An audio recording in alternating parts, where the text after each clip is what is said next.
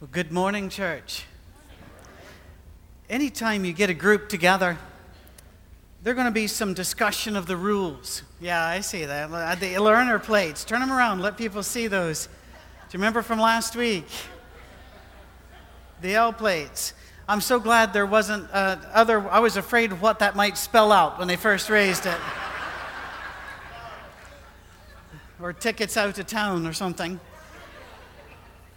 Yeah, we're going to make a rule there too. Anytime, um, anytime you get a group together, there's a discussion of the rules. In fact, sometimes those rules become the whole point of the group. They define themselves by the rules. Many of us grew up in churches of Christ where we had such definitions by the rules. And people would say, You're the ones who don't do this, and you're the ones who believe you have to do this. And, we, and we've done that with other churches as well. We're not unique there. Sometimes you have rules and then you add more rules to make the first rules clearer. Then you have to add more rules to clarify the others. So we start off with 10 commandments and we end up with massive law libraries. And in the United States, there are over 400 pages of regulations on how to make mayonnaise. Some of our grandmothers knew how to do that on their own. But rules define us. We're a community of faith. We're defined in this place by some things such as love and our faith in Jesus Christ as the Son of God, and our firm belief that every single person we meet has been made in the image of God and is dearly beloved of God and should be treated appropriately. But if you're from another church of Christ and you've stumbled in here today, you might be wondering what you walked into. I get that. You might be saying, What happened to your rules? Where are the rules here? What are the rules here? Well, to answer that question, we're going to do something you might expect out of a community of faith. We're actually going to crack open the Bible and we're going to look to see what it says. But if you actually look at what the Bible shows you, you might be stunned and surprised about what it says about rules, how we stay together we have two examples of congregational meetings in Scripture. Are you aware of that in the New Testament? In the Old Testament, they got together all the time. In the New Testament, we have two examples of the congregation getting together to solve an issue and develop rules. One of them could also be called an elders' meeting. We're going to talk about both of these today. We would call it here a shepherd's meeting, and I appreciate them wanting to be called shepherds but it's so far from being a corporate meeting. Most of us grew up with shepherds' meetings or elders' meetings where a bunch of men who were reasonably gruff, somewhat devoid of personality and charisma, would, would go off into a dark room somewhere and somehow, therefore, come out and make rules to make sure none of us enjoyed church. At least that was my experience. Your mileage may differ. In Acts, we find that's not the way they did it. In Acts chapter 6, we find a congregation that was not at peace, it was struggling. Remember God's big idea? We talk about that a lot here. God's big idea is that all people, all races, all kindreds, tribes, and tongues, all together in one place, loving each other and loving God. That's his big idea. Nobody else has ever had it, nobody else has ever tried it. Every other group defines itself, at least in part, by who is not in the group and not welcome in the group. God's big idea is open arms. Whosoever will may come. Go gather them in. That's his idea. Well, chapter 6, groups were gathering, but they weren't gathering well.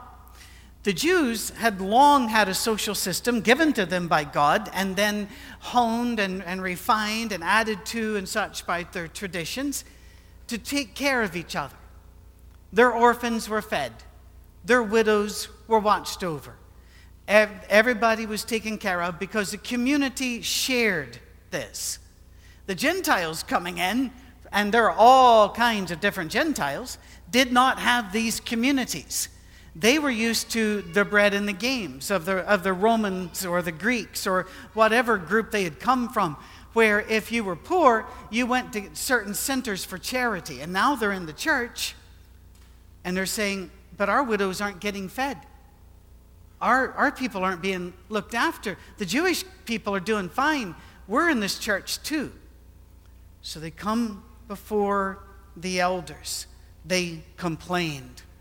Take a look at Acts chapter 6, verses 1 through 4. In those days, when the number of disciples was increasing, the Hellenistic Jews among them complained against the Hebraic Jews because the widows were being overlooked in the daily distribution of food. So, the 12 gathered all the disciples together. That's all the followers. This is not apostles or just that group of men. This is all the followers. It'd be men and women, boys and girls. And said, It would not be right for us to neglect the ministry of the Word of God in order to wait on tables. Brothers and sisters, choose seven men from among you who are known to be full of the Spirit and wisdom we will turn this responsibility over to them and we'll give our attention to prayer and the ministry of the word. Now that's rather amazing. Whenever they said, We have a problem, and they took it to the leaders of the church, the leaders of the church said, Well, then settle it, solve it. Look among yourselves and find enough people to do it. The way that the Jews use the word seven means complete, or all you need, or perfect. And so it can sometimes mean seven, as in there are seven of them. Other times it can just mean gather as many as you need, find some people, let them take care of each other. I like that. You, are you surprised that they didn't take any leadership over this and say, this is the kind of person you have to find? Or we will give you the names from which you may choose, or the names and you don't get to choose. None of that. They said, You know, our job is to talk about Jesus. These sort of things you can solve among you. Sort this out. It's up to you. I find that wonderful. They were the ones building the community. That's us. We're the ones who see the problems. So fix the problems. Leadership won't get in the way, is what the apostles said.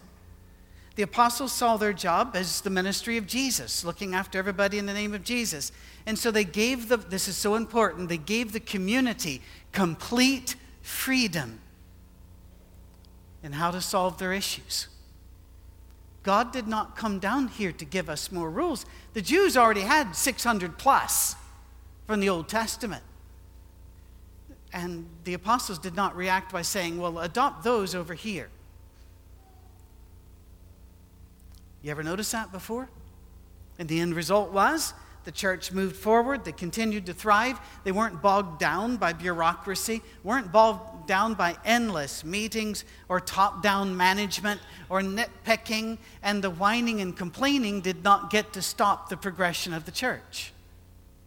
If you don't know about this, you need to read the Old Testament some.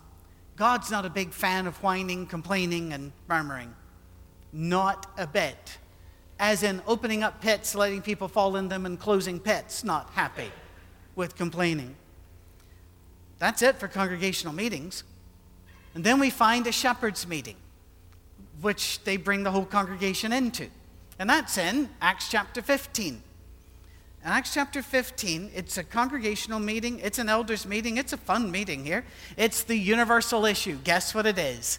The Jewish people have an ancient tradition of being God's chosen people.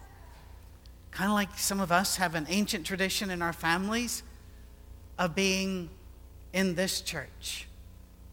Sometimes by that we can mean Fourth Avenue. Other times by that we mean the churches of Christ. Whatever it is, we have, in fact, uh, uh, uh, so many times I'll go to a place. Happened to me this week in Arkansas. And somebody, some sweet soul will introduce themselves and says, I'm one of the original members of this church. Really? I know what they mean. They mean that congregation. But I always do want to ask them, so what was Paul really like? We're all, we, we come from this tradition. And the Jews did too. They had over 600 rules.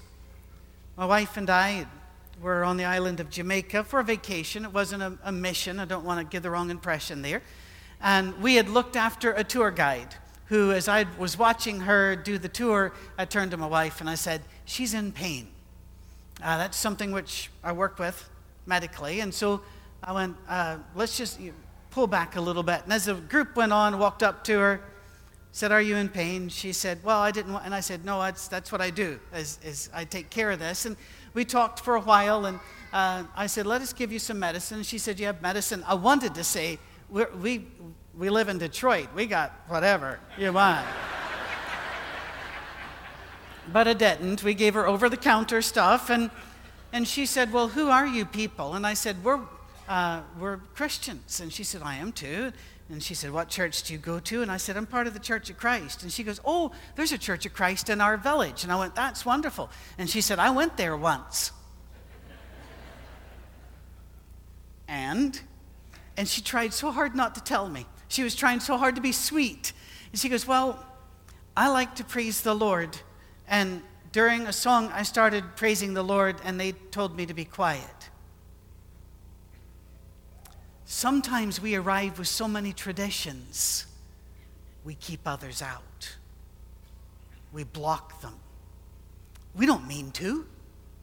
I, I, guarantee you there was not a bad heart in that church, wherever they were, because people follow, gathering to follow Jesus are generally good people.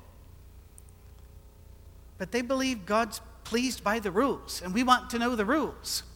What are our rules?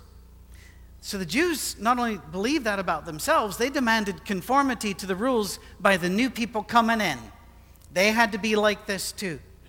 They had received these rules from God, they had kept them for hundreds of years. Why change anything? Why do we have to change anything? By the way, that's why if you Google them, you will find well over 2,000 variations of light bulb jokes. Because the whole concept of change. I brought that up in an article that was in eBlast. There, I've heard so many, you know, from you know, how many Church of Christ elders does it take to change a light bulb? And the answer is change. What do you mean change? We don't need you know, that sort of thing. and our shepherds are not like that here. To, um, you know, how many Zen Buddhists does it take to change a light bulb? And the answer is a fish, which is hilarious if you know anything about Zen Buddhism. But the, the point I'm trying to make is the whole thing is change. We react against change. Kids, and there aren't as many kids as there generally are because all this going out and talking to people about Jesus stuff is. Anyway, um, kids, you might want your parents to change some of their music. Dear Lord, some of their clothes but something happened. Now, your mother will. Your mother is a sweet, uh, she pays attention. There's something in the Y chromosome of a male that somewhere in the 40s, normally, something just clicks and they walk into the closet and they say, I'm wearing this the rest of my life. and they just wake up in the morning, they slather themselves with wood glue, they run in, whatever sticks, that's what they're wearing. And we look and we say, shouldn't there be some change? Is all change good? Of course it isn't. Some change doesn't work. But normally, we figure that out and we change again. The way to solve the issue is not to, to say no changes. The way to solve the issue is to say, let's come together and discuss this. The Jews wanted God to Rather, they thought God wanted the rules to continue. So they hassled the new Christians. They made Paul's life miserable. So the question they brought to the council in Jerusalem was what is required? What are our rules?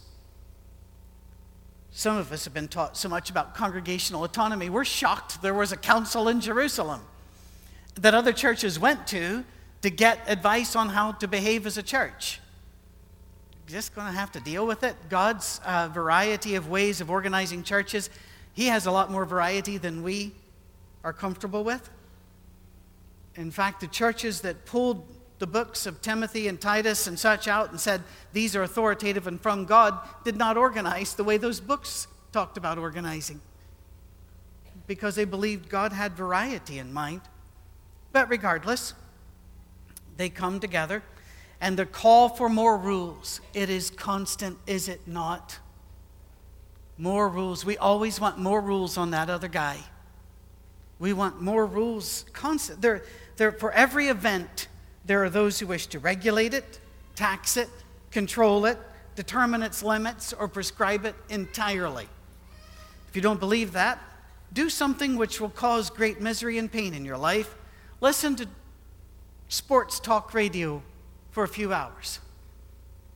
All it is is arguments about the rules. Arguments that there should be a rule here and that person shouldn't have said that or done that or then add to this another universal human trait, and that is the desire to dominate somebody else and control them, to be right, to be approved, to have rank and position. And you've got a real problem when you bring together all these different people. What kind of rules are going to join us together? How do we govern our affairs? How do we conduct each other as a community? Because we have our own natures that get in the way and want to make rules. How the elders dealt with this crisis in Jerusalem avoided every single pitfall organizations fall into when they are confronted by disorder, disunity, and conflict. It is brilliant in the extreme. Every time I read Acts 15, I get chills and I laugh a little because of how unexpected it is. Plus, then I normally will shake my head because I'm, I've grown up in the church and I never heard a sermon on Acts 15. The only elders' meeting mentioned in Scripture, and we'd never heard a sermon on it. That's tragic. So, what they do? I want you to read this later. We're going to read bits of it in a bit.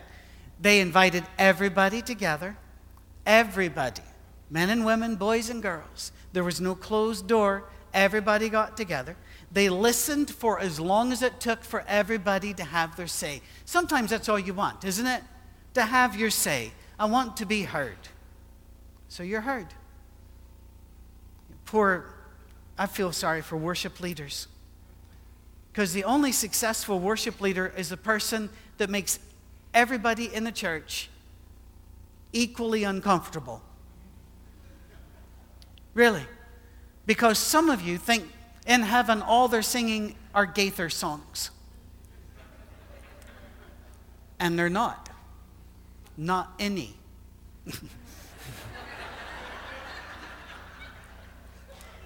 you see, we have a disagreement here, don't we? I, I lit up today when they sang that last song, which is an ancient hymn. You could tell because it has us and these in it. And I, those are the ones that I remember. Not because I lived back in the 1800s and 1600s and 1500s, but because that's what you sing in British churches.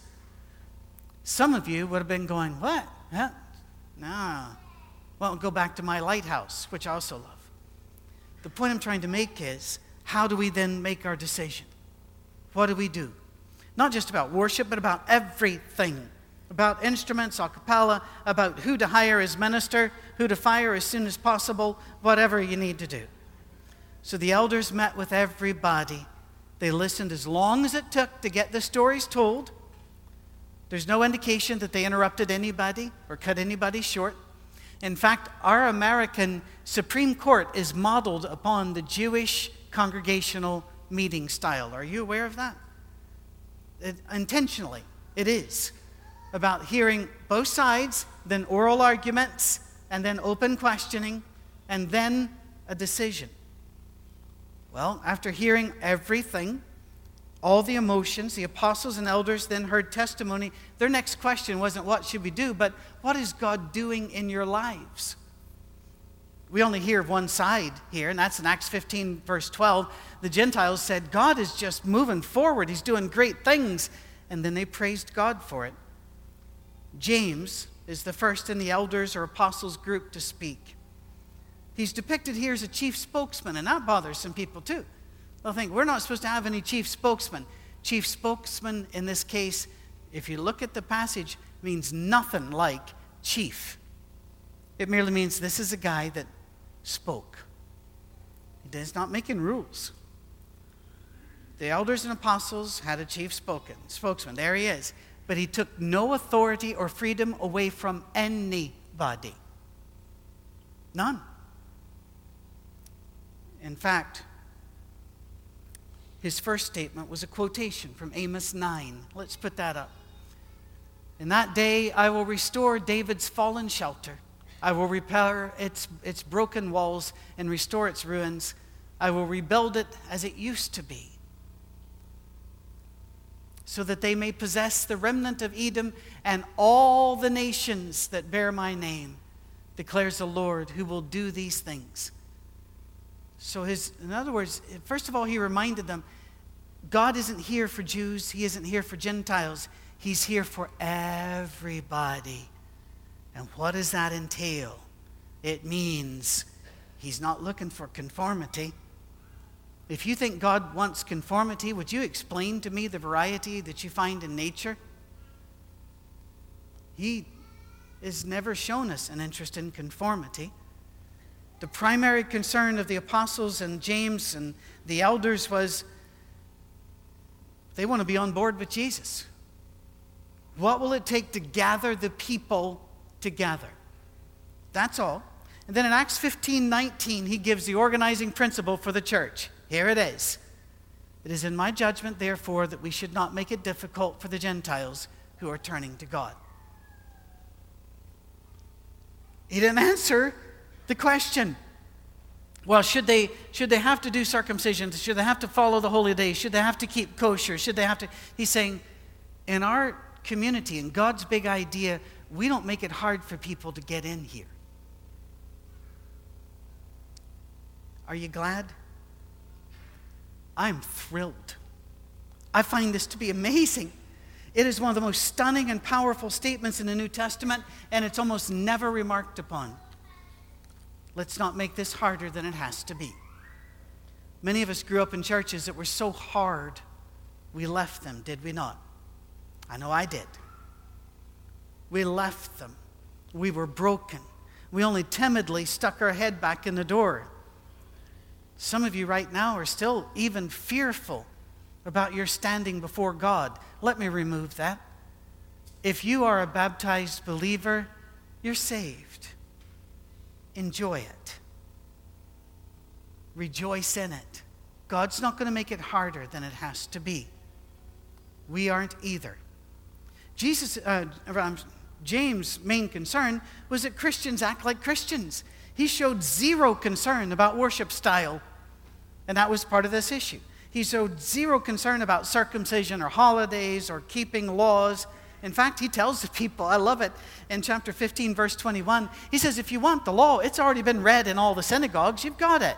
In other words, you want to keep all those rules, you can keep those rules. But you don't get to tell other people to keep those rules. In other words, God allows us to, as the Declaration and Address said in 1809, exist in separate communities as long as we're in fellowship with each other. How different from how we were raised, some of us. The entire church then met.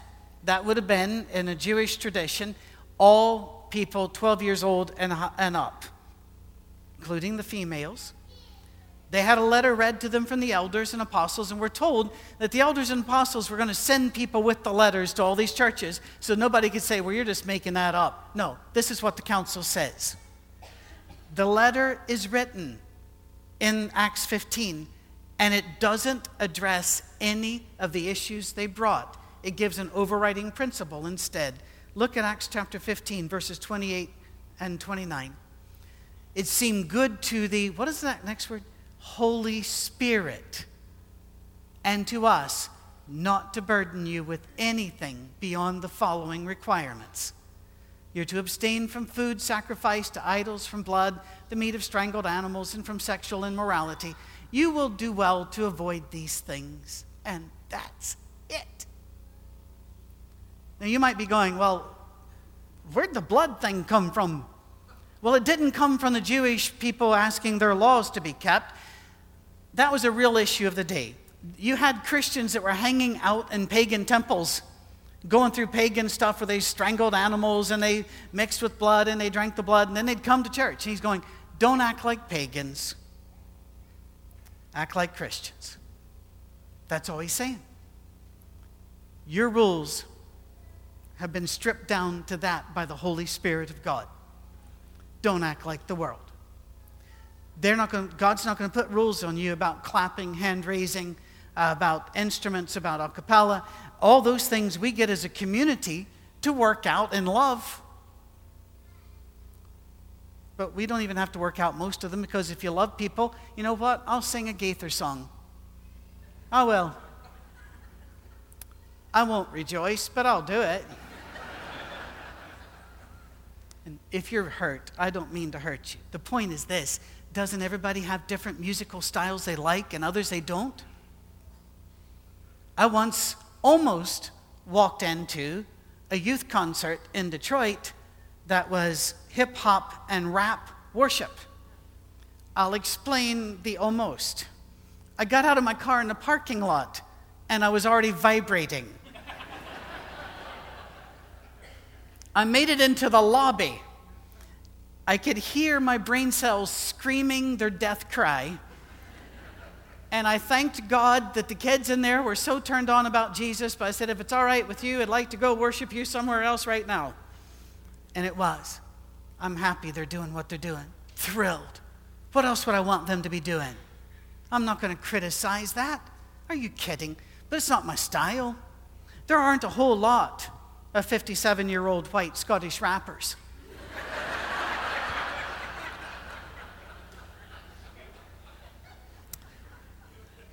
I'm, if they're worshiping God, I will not make it hard on them by putting a rule in their way. Because God didn't. The Holy Spirit did not. Shepherds viewed their rules, uh, their role rather, not as law keepers and lawmakers, but as keepers of peace and freedom. Again, Galatians 5 1 through 6. It is for freedom that Christ has set us free. Stand firm then, and do not let yourself be burdened again by a yoke of slavery.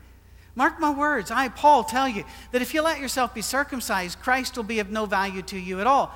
Again, I declare to every man who lets himself to be circumcised that he's obligated to obey the whole law. By the way, Paul still circumcised people like Timothy, but he did it because it was a Jewish tradition. He's saying to the Galatians, You're not Jews. You don't need to do this.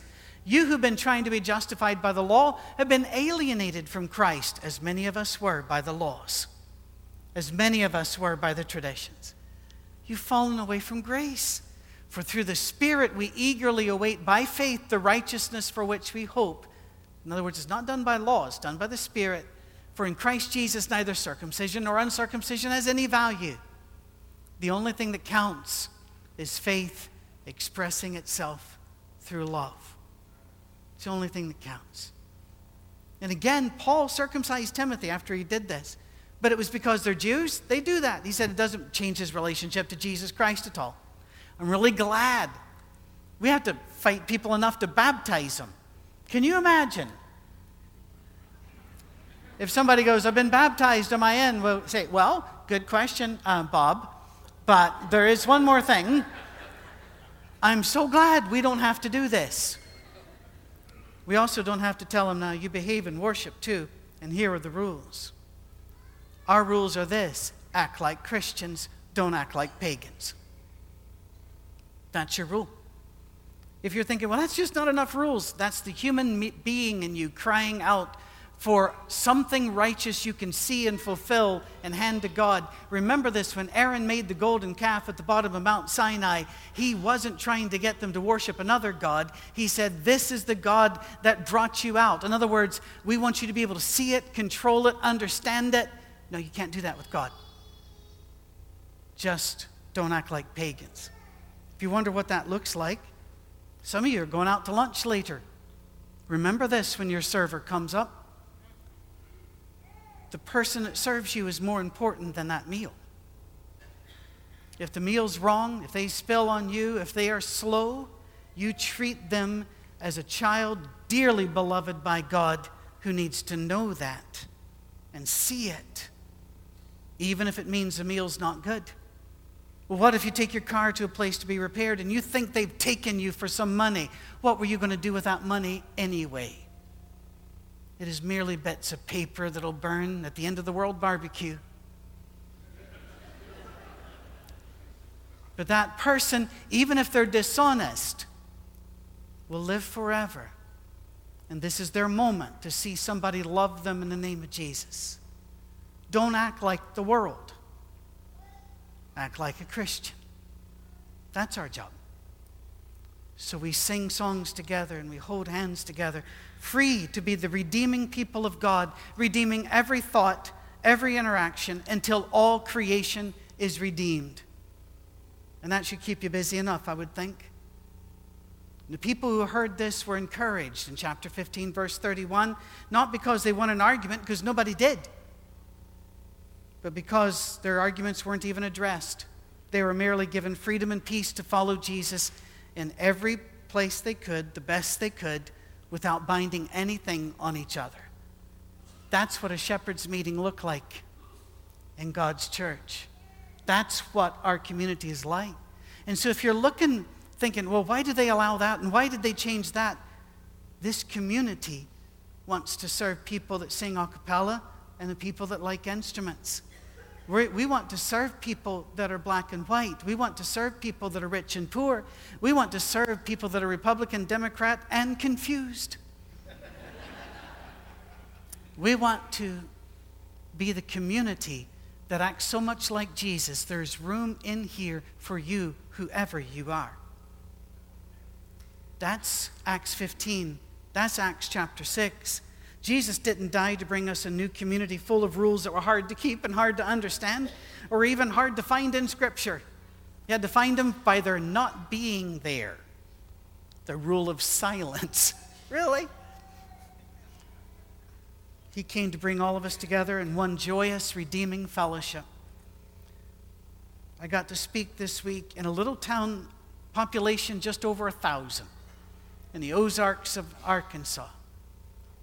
And yet we filled the church building with not only members of the churches of Christ, but the Assembly of God, the Baptist, the Methodist, independent community churches. We talked for two days about the unity and freedom we have in Jesus Christ and the love we share. In the middle of a place that you might think would be backward, the Spirit is at, on the move. He's on the move here. He's on the move at Otter Creek. He's on the move in Detroit. He's on the move everywhere. Don't hold back. Move and change as He moves and changes. Sing what we need to sing, pray what we need to pray, go where we need to go, for we are the community of the redeemed, and we will redeem all other things in return. We are the people of the Prince of Peace. We will not sully his reputation with complaining. Our rules are simple express your faith in love. Love God and love each other. And that should keep you busy enough. Would you stand, please, for the benediction? We'll ask Mark to bring his team up.